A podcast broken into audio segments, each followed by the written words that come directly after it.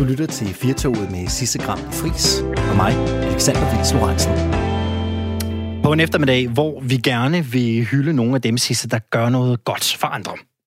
Det er jo det dejligste program, vi måske nogensinde har haft. Det er i hvert fald aldrig øh, kedeligt lige at øh, kippe lidt med flad for nogle af de mennesker, der gør det lidt lettere at leve for alle os andre. Præcis. Øh, nu, undskyld, undskyld, grunden til, at jeg sidder og siger, øh, det er, fordi jeg lige læser en sms samtidig. Må jeg ikke lige læse den her højt, Alexander? Jo, gør det det. Vi har lige fået den nu fra Allan, der skriver, Jeg vil gerne sige tak til min lille gravhund, Huxi. Han gør mere for mig efter en travl dag på jobbet med hans velkomst, end 10 psykologer kunne gøre. Det er helt sikkert også billigere, end hvis man skulle have 10 psykologer til at gøre det. Og det er ikke billigt at holde hund, vil jeg bare lige sige. Hunde er dyre i drift. Men 10 psykologregninger er en timeprisen. men det er godt, det må også godt være dyr, man, man melder ind med. Og hvis man øh, gerne vil blande sig i debatten, så ringer man bare ind til os på 72 30 44 44. 72 30 44 44. Og nu kan vi sige uh, god eftermiddag og velkommen til Jakob. Hej, hej med jer. Jakob, hvor ringer du fra i uh, det gode danske land? Øh, jeg er lige kørt over øh, på den rigtige side af, Lillebæltsbroen over til, til Jylland. Så øh, den rigtige side, sådan.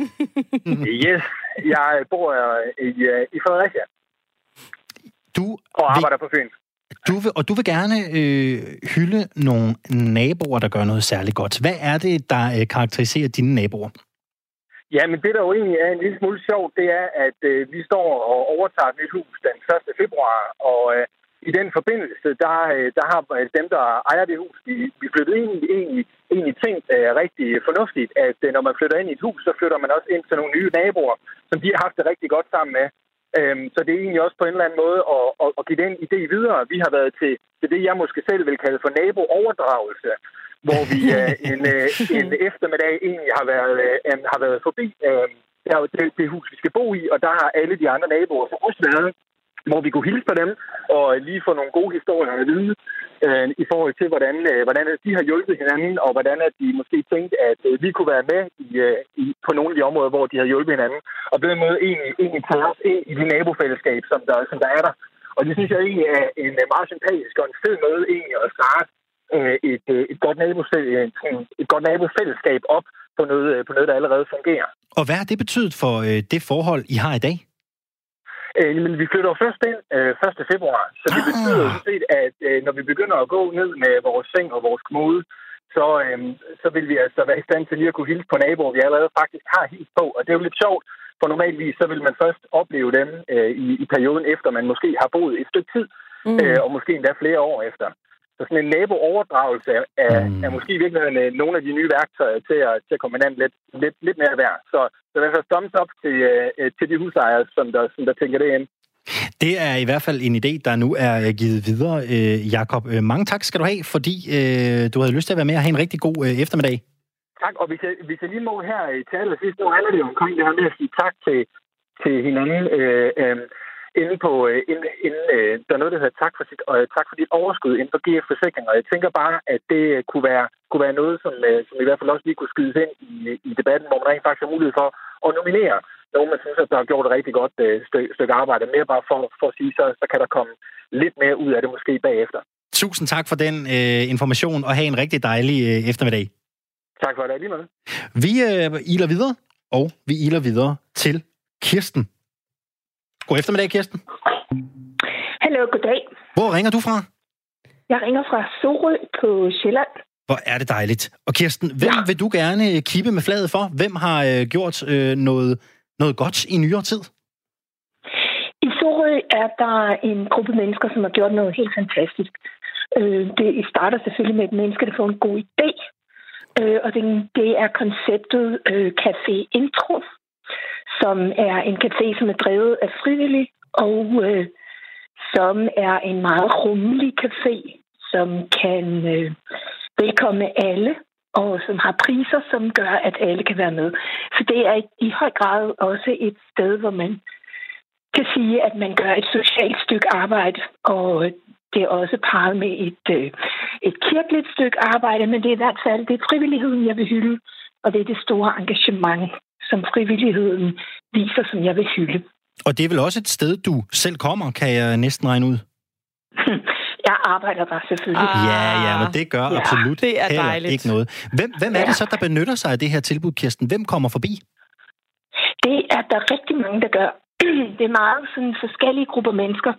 Der er folk, som øh, tydeligvis har det meget vanskeligt, svært på forskellige vis.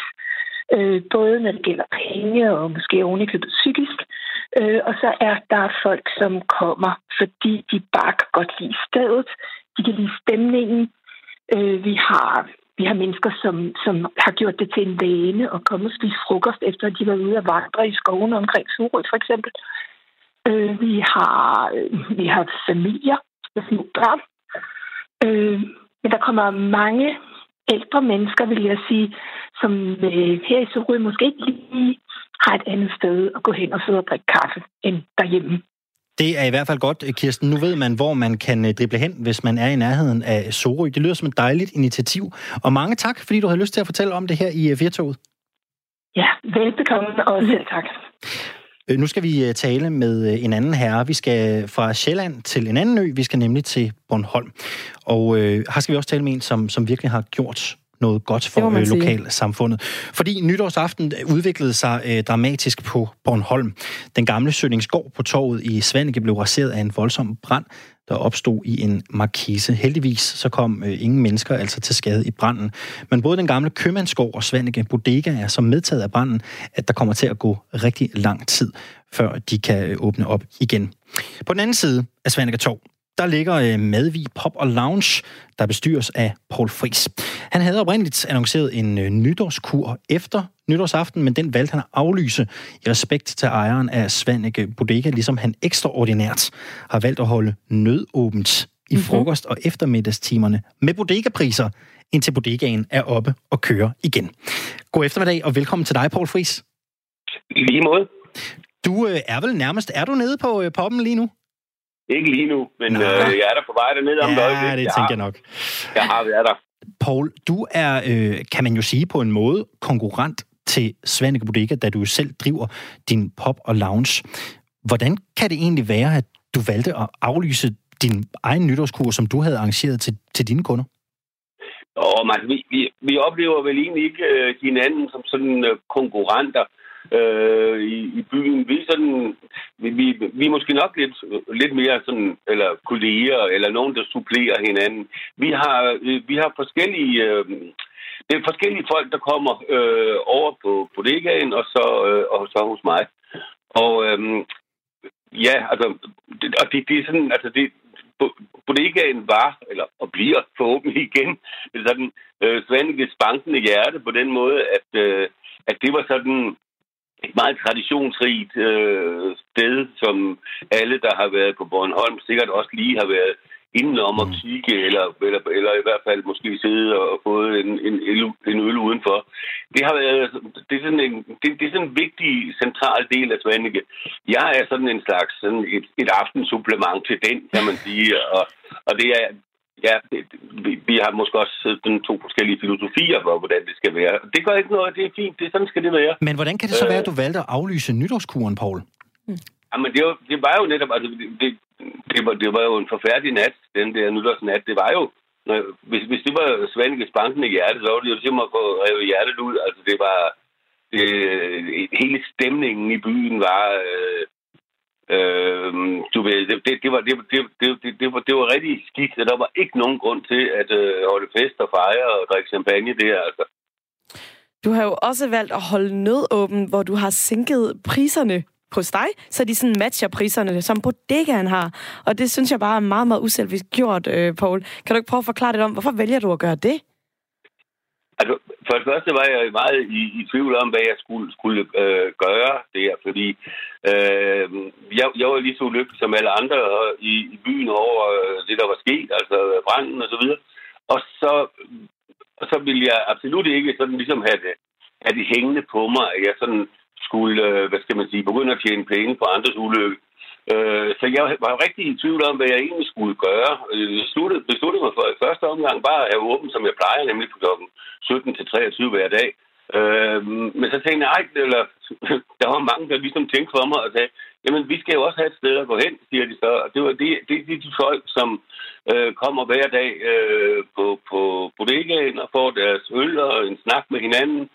Øh, ja, så går igen ud på eftermiddagen, ikke? Og øh, så tænkte jeg, jamen, de skal, man skal, det, det, det, også, det var ligesom en opgave af en eller anden art. Og så øh, for at undgå, at, øh, at det ligesom skulle hedde sig, at jeg skulle til at tjene på Jettes ulykke, jamen så sagde jeg, så, så, så, så, så, tæller jeg jo ølerne til de priser, som det er over, og så er det det. Et par timer om dagen. Ja. Men, men Paul, det får jo mig til at tænke på, hvor vigtigt er det egentlig med sådan en bodega som Svanike Bodega i sådan et lokalsamfund, som Svanike er?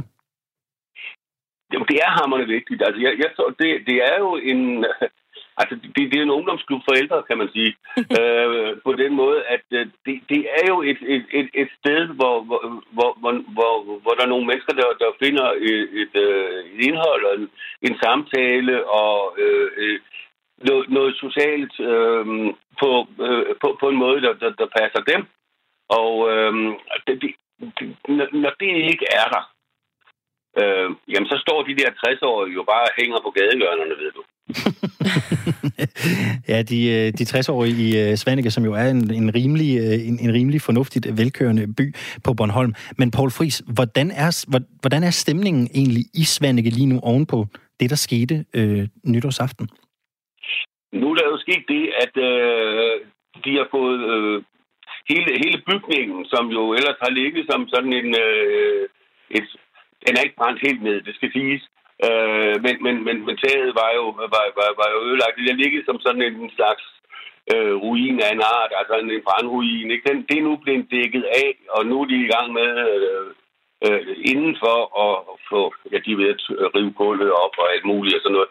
Altså, men, men nu, øh, nu ser det ikke så Øh, det ser ikke så voldsomt ud længere, øh, fordi der er sådan er, er dækket af med plader på, på taget og så videre. Øh, så, så det begynder sådan lige at... Jeg vil ikke sige, at det ligner sig selv, fordi det er en... Det er stadigvæk sådan en, øh, en, en, en by, der, der, der er præget af, at der mangler noget. Altså ikke, ikke bare øh, vores bodega, men også vores lille købmand mangler jo øh, i allerhøjeste grad.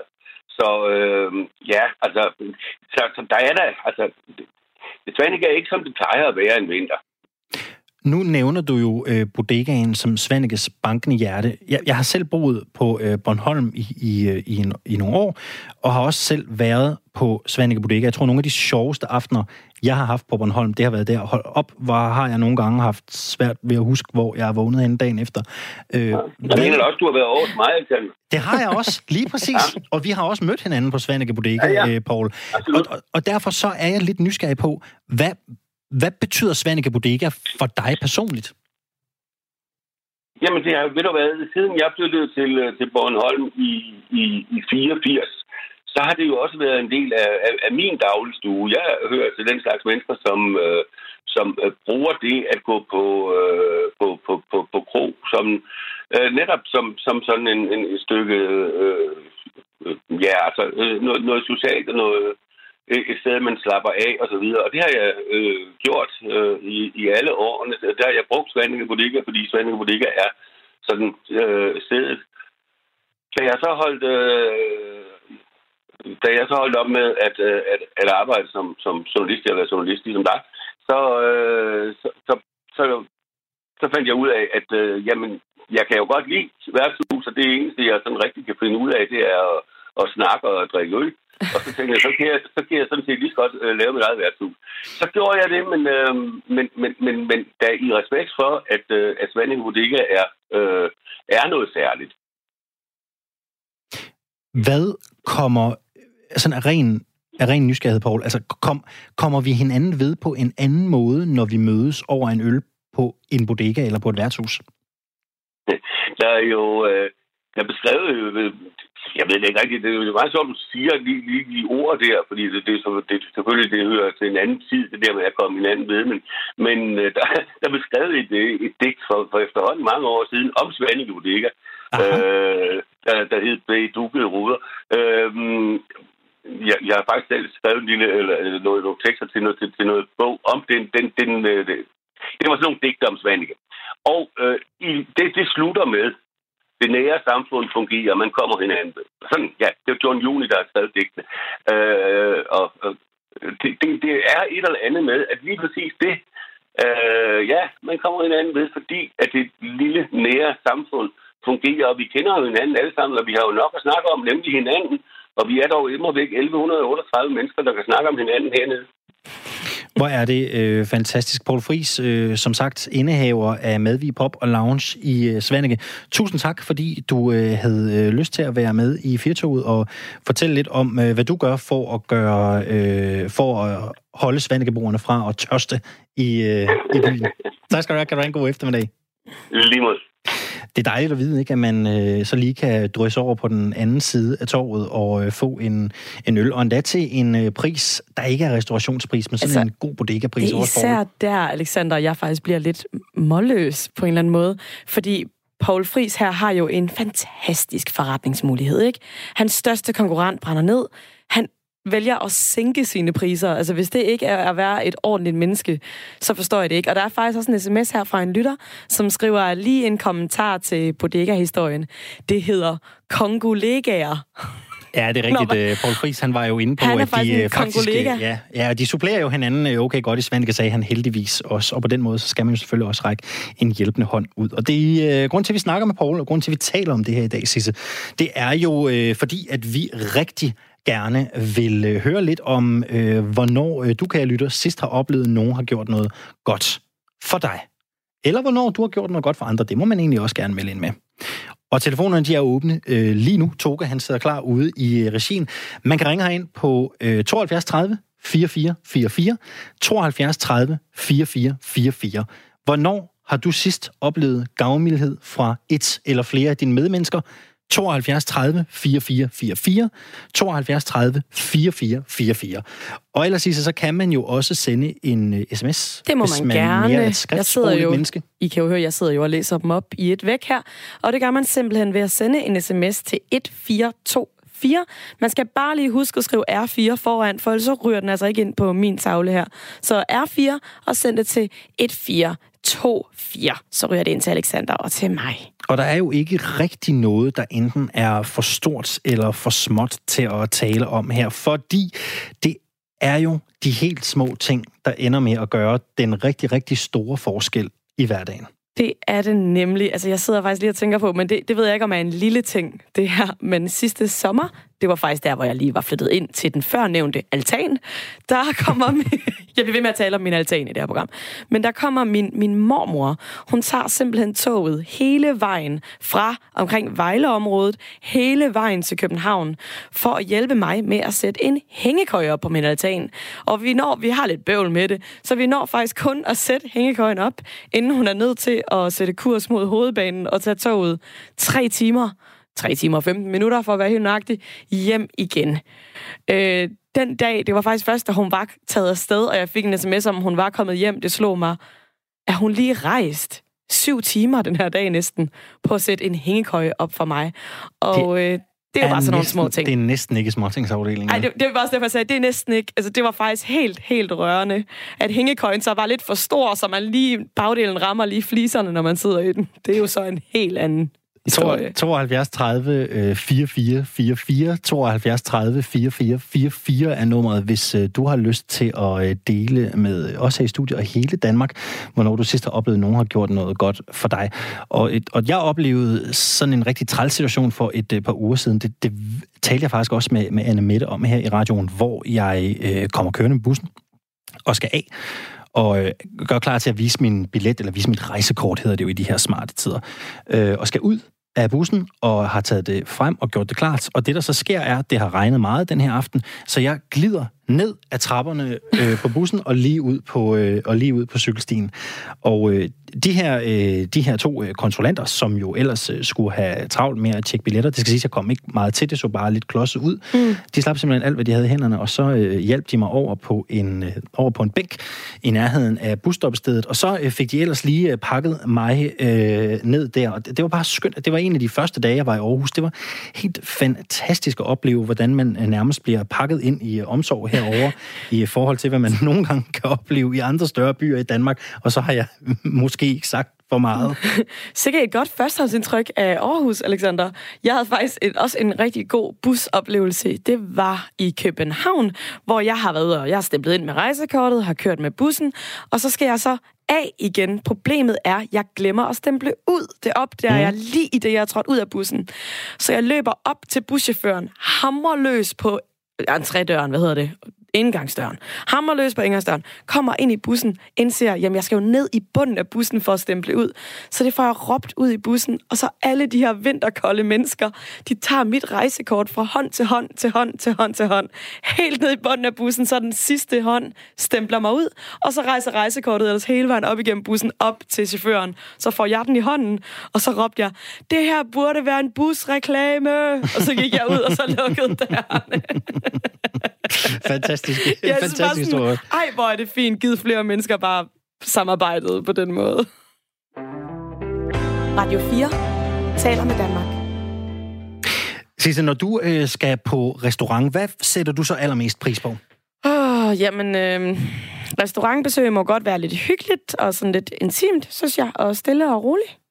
Når du siger stille og roligt, ja. hvad, øh, er det så også, fordi du har nogle øh, særlige krav til sådan atmosfæren og lydniveauet på en restaurant? Oh, nu ved jeg jo godt, hvor du vil hen, og jeg hader, hvor usympatisk jeg kommer til at fremstå nu. Oh. Men jeg synes ikke, det er særlig hyggeligt at sidde på en restaurant, hvor der er børn, der skriger og skråler. Nej. Og det er sådan set uanset hvilken type restaurant. Når du spiser, så foretrækker du at få lidt madro.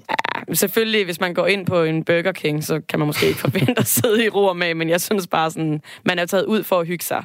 Hvad, hvad tænker du der, Alexander? Har du en anden øh, mening? Jeg, jeg, altså, jeg ville jo ønske, at det var nu, jeg tog øh, den ja. der virkelig sympatiske ja. hat på, men jeg må nok indrømme, at jeg lidt er ligesom dig, og det tror jeg også, øh, jeg måske har en tendens til ligesom at tænke over, når jeg booker bord et sted, eller også det tidspunkt, jeg tager ud og spiser på.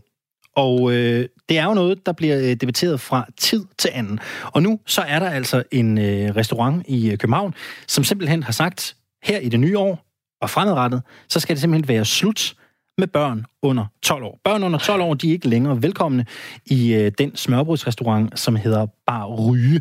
Det skriver øh, mig og øh, københavn.dk i dag. Og det er jo bare et eller andet med at sige, at det er lidt modigt som restauratør ikke, at springe ud i et landstækkende medie og sige, nu er det sådan her, det bliver. Vi ønsker ikke længere, at øh, de helt små spiser i vores restaurant. Ja, det er det godt nok. Altså, det er jo lidt stillezone-syndromet, vi har med at gøre her. Selvfølgelig skal der også være plads til børnefamilierne, men det er altså rart at kunne vælge det til og fra, vil jeg sige. Det hun øh, siger, Annette Kærsgaard til Ekstrabladet ja. og mig og København.dk, det er, at øh, hun vil gerne lave et sted, hvor man kan være sikker på, at det er sådan en frokostrestaurant, hvor man kan nyde sin frokost i rolige omgivelser, og hvor man kan holde en øh, forretningsfrokost uden øh, børneskole i øh, baggrunden. Mm-hmm.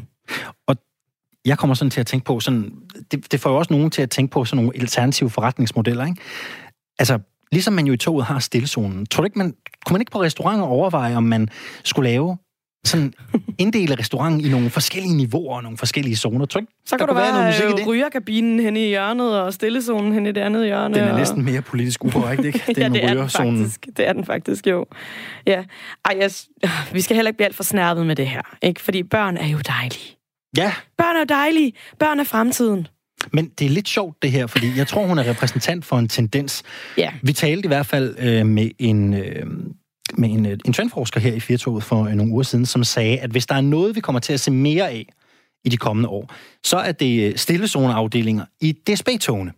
Altså, tror du, tror du egentlig, Sisse, at, at vi kommer til at stå et sted, hvor at det her med at kunne sætte sig og nyde sit eget selskab og få ja. fred ro, tror det er noget, der kommer til at fylde mere? Det tror jeg helt klart. Altså, jeg, jeg kunne faktisk personligt aldrig drømme om at købe en togbillet, som ikke var en stillezonebillet. Øh, de få gange, jeg har gjort det, har det været, fordi jeg har rejst med en ven. Og der sidder, har jeg faktisk nogle gange lyst til at sige, skal vi ikke bare købe en stillezonebillet og sidde i stillhed ved siden okay, af altså, hinanden? Altså, hvordan, det er jeg lidt nysgerrig på. Hvordan, ja. hvordan bliver det egentlig modtaget Ej, ja, det bliver jo så ikke modtaget så godt, så nu er jeg stoppet med at sige det. Fordi folk siger, ej, men Sisse, du snakker da så meget. Du er da sådan en snakkepige. Hvorfor kan du ikke lide det? Så, ja, men det er jo også altså, kontraster, ikke? Jeg snakker hele dagen på arbejde, så er det altså meget ret, jeg kan sidde og høre lidt musik og sådan savle lidt ned på trøjen på vejen hjem. Og den er lidt sjov også, den her historie med øh, restauranten. For jeg kan huske, for nogle år tilbage, så havde man faktisk en debat om, hvorvidt man skulle til at tilbyde flyrejser, yeah. hvor man øh, simpelthen delte flyene op, så man specifikt kunne bestille en flybillet, der var langt væk fra nogen, der sad med børn, og der eksploderede internettet jo øh, mildest talt det er jo klart, folk har virkelig delte meninger om det her. Jeg sad i et fly for en måned siden, hvor jeg sad med en øh, ja, et år gammel baby på den ene side, og så var der to sådan 5-6-årige drenge bagved. Og jeg kan også mærke sådan med det samme, jeg spændte Du kunne mærke i ryggen sædet, der blev ja, sparket. præcis, ja. de der spark. Men jeg kunne også mærke rent mentalt, inden de overhovedet havde sagt en lyd, så startede mit stresssystem nærmest op, fordi jeg bare tænkte, åh, det bliver en lang tur. Det viste sig så, at de var mega søde, og der bare blev sat gurlig gris på iPad'en, og så gik det hele jo egentlig bare øh, derudaf. Så måske vi også, inklusive undertegnet her, er lidt for hysteriske med det, og egentlig bare skal lære at slappe lidt af. Og så er det jo også et eller andet sted, ikke? Altså nu taler man jo om det her med flyet. Altså der er jo lidt stor øh, forskel på, om man skal til New York, ikke? eller om man øh, skal flyve fra Bilund øh, til København. Jeg tror, langt de fleste kan leve med ret meget, hvis man flyver i 25 minutter eller 40 minutter. Klart. Men de der... Øh, jeg har engang været på verdens længste flyvning, hvad den 16,5 time. Det var... Øh, hvor skal man hen der, når man flyver? Ja, ej, hvor var det, jeg fløj? Det har jeg gjort stort indtryk fra, til synligheden. Ja, jamen det, fra Dubai til øh, New Zealand, tror jeg, det var. Det var i hvert fald en rigtig mm. lang flyvning. Øh, og der kan jeg godt huske, det første jeg gjorde, det var bare lige sådan, rrrt, lige at tjekke passagererne rundt om mig, for der sad faktisk en meget beruset mand øh, ved siden af mig til min venstre side, som øh, var øh, meget højt råbende, og ham fik sådan øh, fjernet og parkeret ned i bunden af flyet. Meget hurtigt, inden vi, inden vi overhovedet lettede. Jeg tænkte, åh, oh, thank you God, så overlever jeg også den her tur. Men det er da lidt spændende, hvorfor vi egentlig er så private, især når vi sidder i offentlig transport øh, og restaurantbesøg, som jo skal være en luksus, som jo ikke skal være endnu mere larm, vi i forvejen har på arbejdspladsen og i skolen, og måske endda derhjemme. Der er i hvert fald en øh, god undren der. Måske at tage op en anden dag her i Fjertøl. Radio 4 taler med Danmark. Det gør vi, og i dag taler vi øh, også særligt om øh, folk, der gør noget godt for andre. SMS'en den er øh, åben, hvis du har lyst til at skrive ind om en oplevelse og fremhæve nogen, der sidst gjorde noget godt for dig. Jamen så skriv endelig ind til os, og du skal gøre det, at du fatter din telefon, skriver R4, laver et mellemrum, kommer så med din besked og sender det afsted til 1424 1424. Ja, og øh, fra larm til ro. Fra larm til kærlighed. Fordi det, jeg synes, vi skal tale om nu, det er kærligheden. Men hvordan er det, kærligheden ser ud her i 2020, Alexander? Den, øh, den er jo ikke så romantisk længere, vil jeg nærmest påstå. Der er i hvert fald flere mennesker, der øh, kaster kærligheden på hinanden, uden nogle gange at have mødt hinanden i det virkelige liv først. Det er Kærligheden kan jo blomstre på øh, netdating eller noget øh, helt andet. Det ser Præcis. man jo mere og mere af. Jeg læste i hvert fald en artikel i Jyllandsposten i morges, hvor en ung kvinde ved navn Josefine øh, har haft det lidt svært med at fortælle sine forældre om hendes nye kæreste Ellen, fordi hun mødte Ellen på Tinder, den her dating-app. Og Josefine Fine tog faktisk sig selv i at lyve, bare lyve dem lige op i hovedet, og sagde, at hende har jeg mødt ude i byen. Øhm, og det har sådan genereret en hel samtale om, er vi meget, meget flove over de steder, vi møder kærligheden i dag, og hvorfor er vi egentlig det? Og øh, det vil jeg gerne øh, lige blive lidt klogere på, og derfor har jeg taget fat i en mand, der ved noget om det her. Han er psykolog og specialist i parterapi. Finn Corso, er du med os på telefonen? Ja. Du var ja. der. Det var godt, Finn. Ja, yes. kan du høre mig? Jeg kan høre dig tydeligt.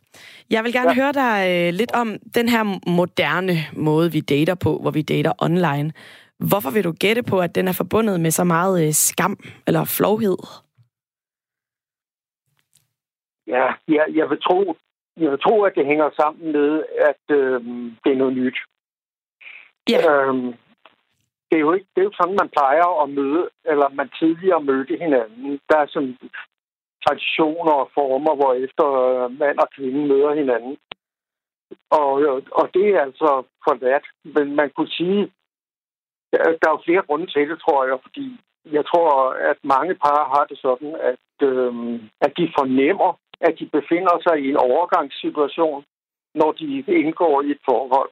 Og denne overgangssituation er ikke, det er ikke helt ligegyldigt, hvordan det foregår. Nej, og, og hvorfor er det ikke? Hvorfor er det så vigtigt ja. for os, det her?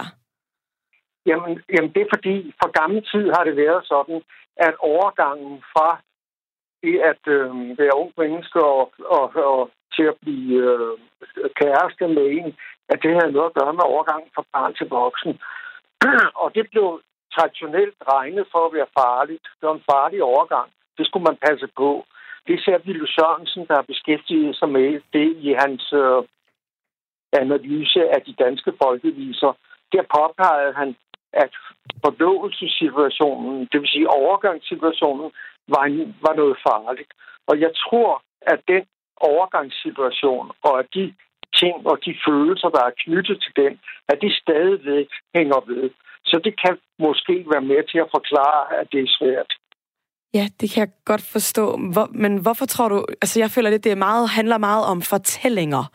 Det, nu tænker jeg bare lige fra mit eget liv. Jeg kan godt lide at fortælle historien ja. om, hvordan jeg mødte min kæreste. Det er næsten sådan en anekdote, jeg har. Øh, hvorfor tror du, de her fortællinger bliver så afgørende for vores identitet på en eller anden måde? Jamen, det bekræfter, det bekræfter faktisk det, som øh, Ville Sørensen var inde på, at folkeviserne er jo fortællinger, der skildrer, hvordan det går til, at en dreng bliver mand, og, og en pige bliver kvinde, og hvordan de øh, finder sammen, og at de vanskeligheder, der, der kan opstå undervejs. Men selvfølgelig er der også det ved det, at, at øh, for os alle sammen er det vel sådan, at øh, vi kan godt lide at underholde med, hvordan mødte vi hinanden, og så skal det ikke være en god historie. Man skal også tænke på, at man skal have sølvbrøllup en dag, og så skal man måske stå der og fortælle, hvordan det egentlig gik til i sin tid, og så videre. Og, og det peger på netop på det der med, at man jo altid laver fortiden op. Fortiden er aldrig helt så god, som, øh, som den var engang. Du kender sikkert godt det der, øh, den der øh, fornemmelse af, at man siger, tænk at de her forfærdelige tider, en skønne dag bliver til de gode gamle dage.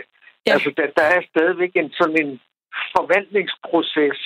Man laver hele tiden fortiden om, og så har man jo mulighed for at pynte lidt på historien og lave, lave øh, det om til ikke at være netdating.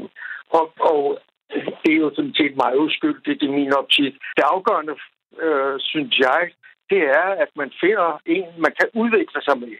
For det helt afgørende, det er, den man så finder sammen med, kan man udvikle sig med. Hmm. Hvad mener man du, når du siger udvikle møde, sig? Kan du komme det lidt nærmere? Jo, fordi jeg tænker, selve det at mødes, det har jo en vis karakter af tilfældighed over sig. Men når først et forhold, når man indlader sig på et forhold, så begynder det at udvikle sig. Der er ligesom en der er ligesom et eller andet, der gør, at man udvikler sig sammen. Man kan ikke nulstille det på samme måde som hvis du tager en fødsel. Man kan ikke lige pludselig midt i en fødsel sige, så nu, øh, nu holder vi op med det, så venter vi til med resten til i morgen. Der er en natur, der ligesom øh, maser sig igennem og, og driver udviklingen af sted, og sådan er det også i et parforhold. Og så kan man spørge om, hvad er det så, der, der, der gør, at det udvikler sig? Det har noget at gøre med, og det er noget, man har indflydelse på. Det har noget at gøre med det, man selv kommer fra. Jeg giver dig et lille eksempel. Hvis nu kvinden kommer fra en familie, hvor, der, hvor forældrene de viste øh, kærlighed og tiltrækning, og man kunne mærke, der var erotik i luften. Og manden, han kommer fra en familie, hvor der var kold luft mellem forældrene. Mm. Så når de to mennesker så har fundet sammen, så går der noget tid, og så begynder der at opstå en kamp om, øh, hvem af de to, der får den største indflydelse. Og det kan godt gå hen og blive sådan, at hun føler sig øh, skubbet til side og svigtet, fordi han egentlig får magt til at øh, udbrede sin opfattelse af, hvad et parforhold er. Nemlig noget, der ikke rigtig er substans i. Og, og så noget, det er noget, som man rent faktisk skal gøre noget ved. Og det er meget bedre at tale om, end hvordan man mødte hinanden. Mm. Det, er jo, det kan du godt have ret i, og det er også rigtig spændende faktisk. I dag var jeg bare lidt nysgerrig på, hvorfor vi skammer os sådan over øh, den her lidt moderne udvikling. Men øhm, Finn, må jeg ikke prøve at få din øh, mening om, hvorfor tror du, at vi i så høj grad mødes online i dag? Er det, er det, er det, er vi bange for det andet? Ser vi mennesker ikke hinanden i dag? Har vi for travlt? Hvad foregår der? Hvorfor Jamen, mødes vi ikke nede i Superbrusen? Altså, samfundet er jo under stadig øh, omstrukturering, og mennesker laver andre ting, som de ikke gjorde tidligere. Mange mennesker sidder bag skærmen hele dagen og ser ikke andre mennesker. jeg ved ikke, altså, øh, om, øh, jeg synes, det er meget naturligt at bruge nettet. Det er noget af det, det kan bruges til. Hvis det kan skabe gode forbindelser og, og øh, skabe eller sørge for, at, at folk mødes og får noget godt ud af det, så er det da altid, synes jeg. Så din opfordring er faktisk, at ja, vi skal... Det, der, ja. Undskyld, Finn, hvad siger du? Det skal man da ikke være så... Det synes jeg da ikke, man skal være så ked af. Men jeg tænker, at det, jeg nævnte før med folkeviser og forlovelser og det der, det kunne være med til at forklare, hvorfor man har sådan en flovhed over, for, over det. Nej. Jeg, jeg ved ikke, om det er om det egentlig forbi. Hvad er problemet i at sige, ved du hvad, vi mødtes på nettet? Det har jeg da hørt mange gange, der kommer i min praksis, at de siger, at de mødte, mødte hinanden over nettet. Jamen, øh, så synes jeg faktisk bare, at vi giver den anbefaling videre ud til danskerne. Vi skal stoppe med at skamme os over det. Det er fuldstændig naturligt. Og det kan godt være romantisk. Jamen, det, kan, det kan godt være romantisk, ja, ja. selvom det er Tinder. Det er okay. Det, gi- det, kan det giver vi i hvert fald videre. Øh, Finn Korso, psykolog og specialist i parterapi. Tak, fordi du vil være med ombord på Firtoget her til eftermiddag. Vi taler her øh, til eftermiddag om øh, folk, der har gjort noget øh, godt for øh, andre, og øh, hvornår øh, folk øh, sidst har oplevet, at der er blevet gjort noget godt for dem. Og nu har vi øh, Erkan med på en øh, telefon. God eftermiddag, Erkan. God eftermiddag. Hvor ringer du fra i øh, det danske land? Jamen, jeg ringer for... Jeg, jeg, jeg bor selv i Viby, men er på vej hjem fra arbejde fra Findinge. Ah, velkommen i Firtoget. Erkan, hvornår har du sidst, øh, hvornår har du sidst oplevet øh, noget godt, på, øh, som Jamen, andre har, øh, har budt dig? Jamen, det der skiller sig lidt fra de andre, øh, det er, at for nogle år tilbage, der er jeg på vej hjem øh, fra arbejde. Øh, og der sidder jeg og venter på bussen ved Roskilde station. Øh, og da bussen kommer, så glemmer jeg faktisk min iPad på bænken ved stationen der. Ja. Øh, og det kommer, det kommer jeg først tanke om, da en halv, lidt over en halv time efter, da jeg kommer hjem. Og tager så min kones bil og kører tilbage igen. Og der sidder faktisk en, en ung dame med min iPad. Og har siddet der næsten en time øh, og har ventet på ejeren. Ja, den her iPad skulle komme tilbage og hente den. Så hun vidste ikke, at der var en ejer på vej tilbage? Hun har simpelthen bare siddet med iPad'en? Nemlig. Øh, og så har hun, øh, ville hun starten ikke give mig iPad'en, før jeg gav en koden. Det gav, det gav jeg så. Og så fortæller hun som efterfølgende, at hun faktisk har mistet, mistet tre busser, fordi hun ventede på mig. Og så, øh, det var så, stort. Altså, det, det er sådan nogle tidspunkter, hvor jeg er måske lidt for dårlig som lidt og tænker, havde jeg skulle gjort det samme? Ikke? ja, og, ja, og, og havde man det ikke, det, det tvivler jeg faktisk, det tror jeg ikke, der er mange, der havde gjort. Man havde indleveret den et sted, ikke i 7-Eleven eller et eller andet, og så var man taget hjem. Lige nok, især når man tænker på, at det var frostgrader udenfor, ikke? Men nu kommer jeg jo så til at spørge dig, hvad, hvordan takkede du med noget bestemt? Altså gav du en gave eller en findeløn, Nej. eller hvad, hvad skete der? Ja, jeg, tager, jeg tilbød hende nogle penge, eller en findeløn, hvis vi kan sige sådan, og det vil til takke nej tak til. Okay. Ja, selvfølgelig gjorde hun det. ja, men jeg kørte, jeg, jeg tilbød hende også lift, og det takker hun så jeg til, så jeg kørte hende hjem, så hun ikke ventede på den næste bus igen. Hvor er det en fantastisk historie. Jeg tror, alle kan lære noget af den, uh, Erkan. Tusind tak skal du have, fordi du har lyst til at dele den med os. Selv tak, og rigtig god Tak. Og du kan selvfølgelig stadig nå at sende en uh, sms her ind til uh, Firtoget. Det du skal gøre, det er, at du skriver R4, laver mellemrum og kommer så med din uh, besked, altså hvornår har du sidst oplevet noget godt for dig, og hvad er det helt præcis, du oplevede? Og så sender du det afsted til uh, 1424, så lander det til os herinde i studiet. Det er blevet onsdag i Firtoget. Det betyder, at folk sidder ude ved højtalerne og venter. Vi skal en tur i rummet. Lige nu. Det er onsdag, så det er rumsdag. Det er rum. Den har jeg faktisk slet ikke tænkt over. Det, det skal kan være, at du lige hedde, Alexander. Rumsdag. Element. Jeg ved ikke, hvad siger du til det, Thomas? Er det, er det en titel godkendt? Ja, goddag. Uh, yes, jeg, jeg synes, det er helt fint. Rumonsdag, det er det, jeg skriver ind i min kalender. du skal det hedder rumsdag fra nu af, Thomas. Rumsdag, okay. Og grunden til, øh, I kan høre Thomas, det er jo, fordi det er rumonsdag. Det er Thomas Schumann, Tysklands ekspert og vært på øh, programmet øh, Genau og selv erklæret rumkorrespondent. Thomas, rumfartkorrespondent. Rumfartskorrespondent. Ja, ja. Der skal, skal være styr på titlerne. I orden her, ja. Keeping up with appearances. Thomas Schumann, øh, velkommen, øh, velkommen til. Forleden her i Virtual, der talte vi om en, øh, om en japansk herre. Lad os lige runde ham igen. For han har øh, sat sig for at finde den helt rette livsledsærske, og det er jo sådan set ikke det, der er spændende. Det er jo altid lidt sjovt, når man skal igennem sådan et castingforløb. Men hun skal med ham en tur i rummet. Vi morede os lidt kosteligt over den her udmelding, og det fik os egentlig til at tænke på, Thomas, om vi ikke lige skulle tage en runde om, hvor rumturisme egentlig er på vej hen. For det er vel et område, der er sådan i rimelig vækst. Ja, det kan man øh, vist roligt sige. Jeg tror over de sidste par år, så har man nok sagt, rumturismen, den kommer næste år. øh, og så er den ikke kommet.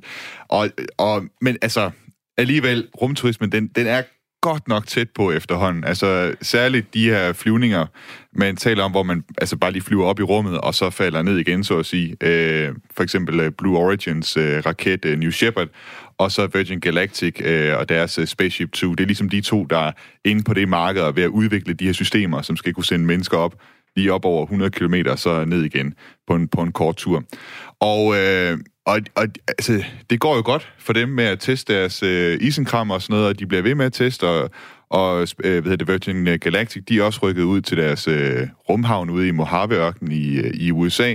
Så altså, det, det ser ud som om, det er tæt på. Altså, så inden for et års tid eller sådan noget, så tror jeg godt, vi kan se de første private rumturister, fordi vi skal også lige huske at sige, at øh, rumturisme, det er jo faktisk noget, man har haft øh, før, og så er det gået lidt i sig selv igen, fordi der var en periode i nullerne, hvor at øh, der var en del øh, ret rige forretningsfolk især, som tog ture op til den internationale rumstation ombord på, øh, ja, jeg kan sgu ikke huske, jeg tror, det var, jo, det var ombord på øh, de russiske Soyuz-kapsler. Det var fordi, på det tidspunkt, der havde du også rumfærgen, så du havde egentlig hvad skal man sige, nok med trafik, der kunne tage op til, til rumstationen, og derfor så var der også lige plads til en, øh, en enkelt rumturist en gang imellem. Men nu er rumfærgen, den er ikke fløjet siden 2011, så, så nu er, er de der kapsler, de er altså forbeholdt øh, astronauter. Nu kommer jeg bare lige til at lege med en et tanke, Thomas, så det kan være, at jeg tager fejl her, men hvis vi nu lige går tilbage til den her japanske herre, altså, det er vel ikke sådan en tur ud i rummet, hvor man tager sin udkårende med og så nyder lidt romantisk øh, hoteltid på sådan et eller andet lækkert rumhotel. Det er vel ikke der, vi er på vej hen, er det det? Det kommer sgu an på, hvor mange penge du har. Altså, det, okay. det, det lader jo lidt til, at det er det, han er gang i her. Altså, Yusaku Maezawa, som han hedder, han, mm. øh, han havde jo egentlig annonceret for et års tid tilbage, tror jeg det var, at han, altså, han har købt en helt, altså, et, et, hvad skal man sige, en tur rundt om månen med SpaceX's endnu ikke bygget rumskib, skal jeg lige huske at sige. De er i gang med at bygge den der øh, Starship, som de tænker, at de vil gøre det med. Og der har han altså lagt en del penge i det projekt med at bygge Starship, for at han så øh, hvad hedder, det kan få en tur rundt om månen her, hvor han til start med sagde, at han ville have otte kunstnere med, og det skulle være et kunstprojekt. Altså tage folk med, som kan få et indtryk af, hvordan er det at se månen øh, helt tæt på, og se jorden øh, derudefra, og så komme tilbage og lave noget kunst. Og man kan sige, det var jo sådan en, det var jo en, en god historie, altså, som, som jeg tror rigtig mange, de, de var med på, at det er sgu da fedt, du tager, du tager, så mange, altså, du tager nogle kunstnere med og gør det her for menneskeheden. Men man kan sige, at den udmelding, han kom med her, det, det er sådan kastet lidt øh, skygge over projektet, kan man mm. sige. Altså, det, der er mange, som har et problem med, at, øh, og, og, og nok også, øh, hvad skal man sige, det, det er nok meget begrundet, altså, at, at den første kvinde, der så skulle komme til månen, det skulle være en, der har vundet en konkurrence i et datingprogram øh, i stedet for en, øh, en uddannet astronaut, for eksempel. Ikke? Altså det, okay. Ja. Men jeg er også sådan lidt nysgerrig, Thomas, for hvis man nu skal, øh, hvis man nu skal afsted på sådan en tur, det er, jo, det, er da ikke, det er da ikke bare hvem som helst, man kan sende afsted, tænker jeg. Det kræver da noget forberedelse og noget træning. Altså, det kræver jo noget træning i forhold til at kunne klare de der G-påvirkninger, som der er under en opsendelse, og det tror jeg, det drejer sig Ja, om, om en, en 3G, altså 3 gange ens øh, vægt på vej op, og, og måske op til en 8G eller et eller andet på vej ned igen. Altså, det, det, er, noget, det er noget, som ja, du, kan, du, kan, du kan lave noget træning, noget fysisk træning i forbindelse med det. Øh, det skulle egentlig være noget, som, som de fleste mennesker, hvis du er i nogenlunde form og sådan noget, kan, kan gøre. Det er ikke fordi, det, det er sindssygt, hvad skal man sige, kompliceret. Det var ved han John Glenn, som jo, øh, han var så godt nok astronaut også, den første amerikanske astronaut til at gå i kredsløb om, om jorden, da han var blevet gammel og senator og sådan noget, altså ikke var i sin ungdomsår mere, der tog han en tur med, med rumfærgen øh, op i rummet sig selv. Altså forholdsvis gamle mennesker har også øh, gjort det. Nu har vi jo talt om, at de private aktører inden for øh, rumturisme også øh, sådan begynder at, at skyde frem. Hvis vi nu prøver at zoome lidt ned i nogle af de aktører, der er på banen. Nu nævner du selv øh, SpaceX. Altså, hvad, hvad, hvad kendetegner SpaceX? Ja, men jeg synes, måske vi lige skal prøve at, at sådan se på, hvad, hvad, hvad mener vi med rumturisme? Fordi jeg nævnte, jeg nævnte to virksomheder før, Blue Origin og uh, Virgin Galactic. Mm. Og det, de gør, det er at tage altså bare et hop i det, man kalder suborbital, altså suborbital. Det vil sige, du går ikke i kredsløb om jorden, du kommer ned igen rimelig hurtigt. Mm. Uh, det SpaceX gør, de har en noget større raket, end, end det, som Virgin Galactic og Blue Origin, de, de arbejder med. Og det er altså en raket, der kan sende dig i kredsløb om jorden. Det er fordi, de servicerer blandt andet rumstationen med for, forsyninger, og skal snart også til at sende astronauter op til rumstationen. Så øh, det, det SpaceX kan altså sende, sende mennesker op til rumstationen, og vil altså også kunne sende turister derop, hvis øh, man mener, at der er plads, og, og at det er en god idé. Og derudover så er der United Launch Alliance og Boeing, altså Boeing, der er ved at lave en rumkapsel, der hedder Starliner, som altså også skulle kunne gøre det samme. Og som også er flyproducenten. Det er ja, en og samme. Ja, ja. Okay. Jeg kan bare ikke lade være med at stå og tænke på, Thomas. Du sagde sådan før, man flyver bare lige op, og så ned igen. Ja. jeg kunne lige mærke sådan, okay Okay. Ja. Øh, hvad, hvad koster sådan en tur? Og, altså... 250.000 dollars. Dollars? Ja, ja, så det er, jamen, hvad er det? Og det er min hovedregning, der lige mangler. Det er i hvert fald over en million. Det er det i hvert fald. Men er den pris så også inkluderet i, i al forberedelse og... Ja, det går jeg ud fra, at det, det er sådan en upfront-pris. Altså, jeg må indrømme, jeg har ikke selv været så langt i, i ansøgningsprocessen endnu, eller, eller i det hele taget have pengene til at kunne overveje det. Ikke? Men altså, det er, i hvert fald, det er i hvert fald den pris, jeg har hørt for, i hvert fald for Blue Origin. Jeg tror måske, det er en smule dyrere for Virgin Galactic. Men altså, man kan sige, de, øh, de ting, folk, altså det folk ellers har betalt for at komme op til rumstationen i sin tid, hvor det jo var de russiske øh, Soyuz-kapsler, man brugte, altså det er 20 millioner dollars eller sådan noget. Altså det er noget dyrere, fordi de der systemer, altså de russiske øh, rumkapsler og sådan noget, de er ikke genbrugelige. Og det er det, man er ved at arbejde på nu. Det er derfor, at man, man snakker om, at der er en business case her. Det er fordi, du mm. kan genbruge de der ting. Du behøver ikke bygge raketten fra scratch hver gang. Ja, netop. Og det er der, du har problemet, hvis... Altså ligesom, som man laver tit den her sammenligning med, hvad hedder det, flytrafik, ikke? Altså, hvem vil egentlig have råd til at flyve nogen som helst steder, hvis det var, at flyet det blev smidt ud hver gang? Ja, det var ja. der ikke nogen, der havde råd til Nej, overhovedet. meget få i hvert fald. Hmm. Ja, okay. Hvis man øh, leger med tanken om, at man skal betale 1,7 millioner kroner, hvis man runder op for at tage en øh, tur afsted, så kan jeg fortælle, at man ville også kunne få øh, 400 øh, kvadratmeter nærmest herregårdsagtig grund i Kirkeby på Bornholm. Det svarer til lidt det samme. Ja. Jeg blev bare lige nødt til at google, hvor langt man egentlig kunne komme for, øh, for de her penge. Men det der, det der er helt sindssygt, hvis vi kigger lidt længere ud i fremtiden, ikke? altså den plan, som SpaceX har med den Starship, øh, raket øh, og rumskib, det er jo at, at, at bosætte folk på Mars, altså helt almindelige mennesker, og hvor de snakker om, at det er cirka samme, samme pris, ikke? Øh, som det skal kunne koste. Altså, at du, du i virkeligheden kan sælge dit hus, og så, øh, så altså, selv alt du har her, Bjørn, så flytte til Mars i virkeligheden, og, og have råd til det. Så det skal være noget, som mid, middelklasse, middelklasse mennesker, hvis de sælger de ting, de har, så mm-hmm. kan, kan have råd til, ikke? Øhm, og og det, det siger jo så noget om, hvad skal man sige, perspektiverne i, i det her med genbrugelighed inden for, inden for rumfarten. Nu øh, siger du selv, at du ikke er særlig langt i ansøgningsprocessen, men det kunne jo være, at vi skulle prøve at tale med en, som faktisk skal afsted, hvis alt går efter planen. Per Wimmer, god eftermiddag. God eftermiddag her fra London. Ja, og velkommen i øh, Firtoget, eller Fire Rumfærgen, skulle vi jo næsten øh, kalde det i dag. Per, du står jo til at blive den første private danske rumturist i rummet. Andreas Mogensen var jo den første, der var afsted. Jeg bliver nødt til at spørge, hvad i alverden får et menneske til at tænke, jeg skal en tur i rummet? Jeg er eventyr. Jeg har rejst i øh, over 80 lande her på jorden. Jeg har prøvet nogle af de, øh, synes jeg selv, meget, meget spændende Indiana Jones ting her på jorden. For eksempel har jeg boet med indianerne i Amazon-junglen, stået på ski i 5.500 meters højde, den højeste skistation i verden, nede i La Paz, Bolivia. Øhm, og har rejst Afrika tykt og tyndt, og i 2008, der, der, sprang jeg, der lavede jeg verdenshistoriens første faldskærmsudspring over Mount Everest. Uh, så so what's next? Um, det må være en, være en tur til rummet som eventyr. Vi har, jeg har ligesom på mange spændende ting her på jorden, men næste skridt for en af det 21. århundredes eventyr, eventyrløsne pionerer, uh, det må være at øh, bryde grænsen, uh, åbne op mod rummet og tage uh, almindelige folk uh, i gåsøjne uh, til rummet der. Og, og det er det, som uh, min ambition går ud på, uh, og som uh, vi har arbejdet på længe. Men nu, nu nærmer vi os. Så det, det er spændende. Jeg kan godt forstå, Per, når du ser det på den måde. Jeg var faktisk meget spændt på, hvad du vil svare på det her spørgsmål. Øh, det giver god mening. Men jeg har også glædet mig til at spørge dig på, hvorfor synes du, at rummet er så fascinerende? Rummet er så fascinerende, fordi vi som menneskehed har siden altid opereret i en båndbredde på 1 km ned i vandet. Det er der, hvor de fleste ubåde kan gå ned til. Og så cirka 10 km op i luften. Øh, det er der, når man flyver fra London til København, så er man cirka op i den højde. Det er stort set det, det, den båndbredde, vi har opereret på som mennesker. Som pioner, som eventyr, arbejder jeg altid på at skubbe grænserne længere ud, længere væk. Og det er jo sådan, som vi som menneskehed har udviklet sig os over tid. Altså, det er jo det, der driver det. Det er jo lysten til viden. Øh, det er også det, der driver mig. Det er lysten til at viden, det er lysten til at lære, det er lysten mm. til at skubbe grænserne længere ud. Og, øh, og der er det jo i opadgående retning, der er der jo ingen tvivl om, det er, det er rummet. Og det gode, den gode nyhed her, det er jo, at teknologien er jo så langt fremskreden efterhånden.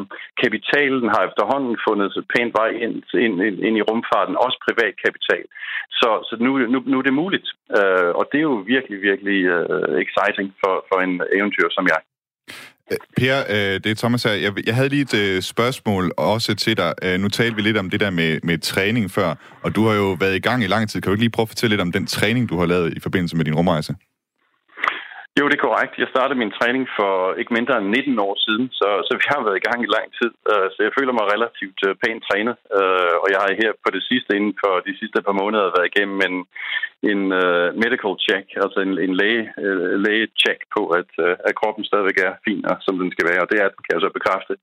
Men det, vi har været igennem, det har primært været tre ting. Det har været uh, centrifuge, hvor man svinger rundt hurtigere og hurtigere. Uh, I jo måske kunne genkende til det fra James Bond-filmen uh, Moonraker, mm. hvor den stakkels Roger Moore bliver svunget hurtigere og hurtigere rundt. Det er godt nok en lille børnecentrifuge, han har der, for at være helt ærlig. Dem vi, dem vi bruger, det, det er de rigtig store. Uh, men der kan man altså i de her centrifuge centrifuger simulerer øh, fuldstændig, hvordan en raketopsendelse føles og er på kroppen i form af de G-kræfter, der påvirker. Det er således, at man skal kunne tage øh, 6G øh, på brystet, svarende til, at man, man ligger ned og har seks personer stående ovenpå sig. Så det er det tryk, der er på kroppen den vej samtidig med, at 3G hiver blod ud af hovedet, øh, og det skal man altså også gerne på, på at modvirke. Så det er nogle relativt store kræfter, man bliver udsat for, og der er det altså en god idé at træne inden da. Centrifugen er en rigtig god måde at gøre det på. Det er en af tingene, vi gør. Den anden ting, vi gør, det er at flyve øh, jægerfly, og igennem øh, der er jeg fløjet øh, MiG-fly i Rusland og L-39 i USA hvor øh, man flyver op i en, i en vis højde, og så laver man akrobatik med de her jægerfly, og igen også får en masse G-påvirkning på kroppen. Per, jeg har lige et øh, spørgsmål mere, og det er, at du, du skal jo op og flyve med Virgin Galactic, og de ser jo efterhånden ud til at have rimelig godt styr på det der med at sende deres Spaceship 2 op i, øh, opad mod rummet. Øh, hvornår kan vi regne med at se dig øh, ude i rummet? Øhm, man skal aldrig, man skal aldrig sige, se, sætte en deadline på, før, før vi ved præcis, hvornår det er. Øh, hvis jeg skulle gætte på det, ville det være inden for 18 måneder. Øh, vi går igennem testene i øjeblikket, og det er gået rigtig godt. Vi har været op i 83 km med raketten øh, i december forrige år. Vi har været oppe i 89 km i marts øh, sidste år. Så vi fortsætter længere og længere op. Så vi er, vi er ret tæt på at være der, øh, hvor vi bør være i form af vores øh, testflyvninger. De er alle sammen gået super godt. Vi fortsætter stadigvæk testprogrammet. Tingene kan selvfølgelig gå galt i, i hvilke tilfælde tingene bliver forsinket, men vi er altså ret langt øh, ned ad linjen. Derudover er vi også operationelt begyndt at, at, øh, at flytte folk fysisk fra Mojaveørkenen, øh, hvor der er cirka 300 ingeniører, der render rundt ud og bygger raketter, øh, til nogle af de mere operationelle, der er flyttet ned til New Mexico, øh, og, og man er begyndt at sætte op til at gøre klar til operationerne, det vil sige flyvningerne nedefra. Så, så the rubber hits the road i øjeblikket, og det, det er ved at blive, blive relativt seriøst. Øh, så jeg vil sige, inden for 18 måneder er, er, er helt klart en, en, en mulighed, at, øh, at jeg kommer i rummet på. Og så et ganske kort spørgsmål her til sidst. Nu skal du i rummet. Du har vel ikke flere øh, vilde projekter øh, på papiret nu, eller hvordan? Jo, det har jeg da. Øhm, det har jeg. Øh, vi har, øh, øh, jeg har, jeg har stadigvæk en øh, ambition om, efter rummet, når den er, når den er sket, at øh, højt op, så har jeg været højt op at flyve selvfølgelig, og så som sagt som pioner, så kigger man jo også i, i nedadgående retning. En af mine ambitioner for nogle år siden var at tage ned og besøge Titanic, øh, der ligger på 3,8 km dybde ude i Atlanterhavet. Øhm, den har vi forsøgt to gange nu. Først i 2012 øh, med russerne, men, men syv uger før vi skulle afsted, der, der spolerede øh, regeringen over festen for os. Og så prøvede vi igen sidste år, øh, i 2019, øh, men igen, der løb vi ind i administrative problemer. Så, øh, så den står stadigvæk på to-do-listen efter rummet øh, som eventyr. Fantastisk, Per Wimmer. Tusind tak øh, skal du have, fordi du havde lyst til at øh, fortælle om øh, dit øh, kommende eventyr. Ha' en øh, rigtig god eftermiddag og aften i London, når du øh, kommer dertil. Tusind tak i lige måde. Tak. Hold da fest. Øh, man kan snakke om øh, man kan snakke om levemænd på mange måder, men øh, det her det var da godt nok det var da godt nok i absolut yderste potens. Og med det også tusind tak øh, til dig, Thomas Schumann, fordi du havde lyst til at komme endnu en gang og tale øh, rummet med os. Øh, have en øh, rigtig dejlig uge, indtil vi ses igen på onsdag, kan vi vist øh, godt Til Rumstad. Ja. Til Rumstad. Præcis. Firtoget er produceret af øh, Metronome Productions for Radio 4, og vi er øh, tilbage igen i morgen kl. 15, som vi plejer at være. Om lidt er der dagen i dag. Først får du nyhederne. Klokken er